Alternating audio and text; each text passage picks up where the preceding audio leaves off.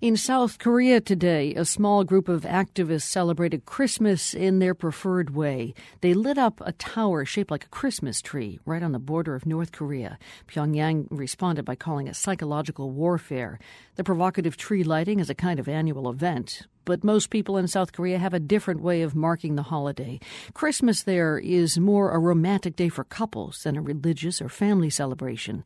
So, to help Korean singles feel a little bit less lonely, organizers have set up a series of mass blind dates across the country. Jason Strother has dropped in on one gathering in Seoul. Songwon Jae says he is feeling lucky.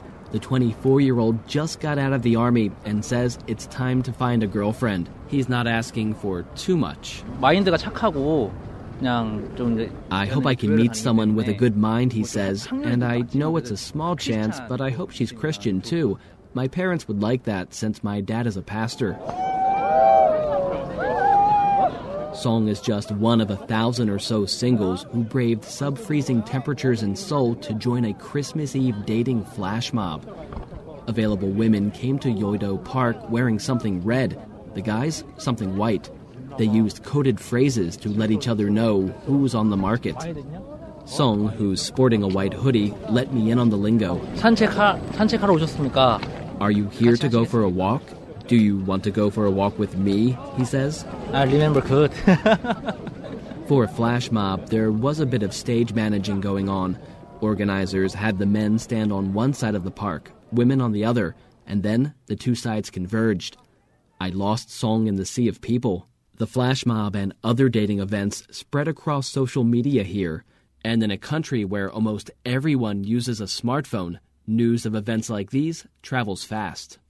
Yoo Tae Hyung came up with the idea for the mass blind dates.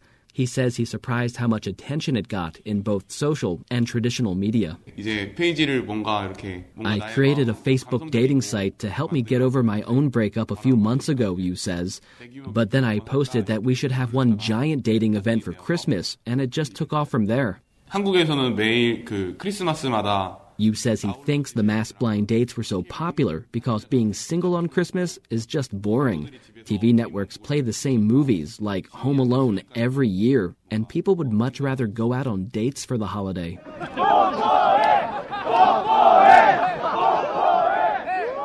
Back at Yoido Park, the crowd shouts kiss at a young man and woman who seem to have hit it off.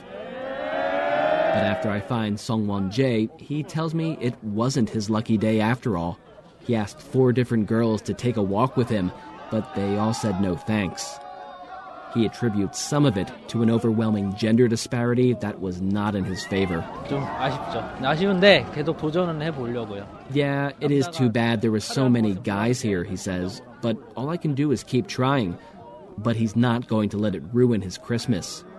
Song says he'll probably just end up watching Home Alone on television like he does every year. For The World, I'm Jason Strother in Seoul.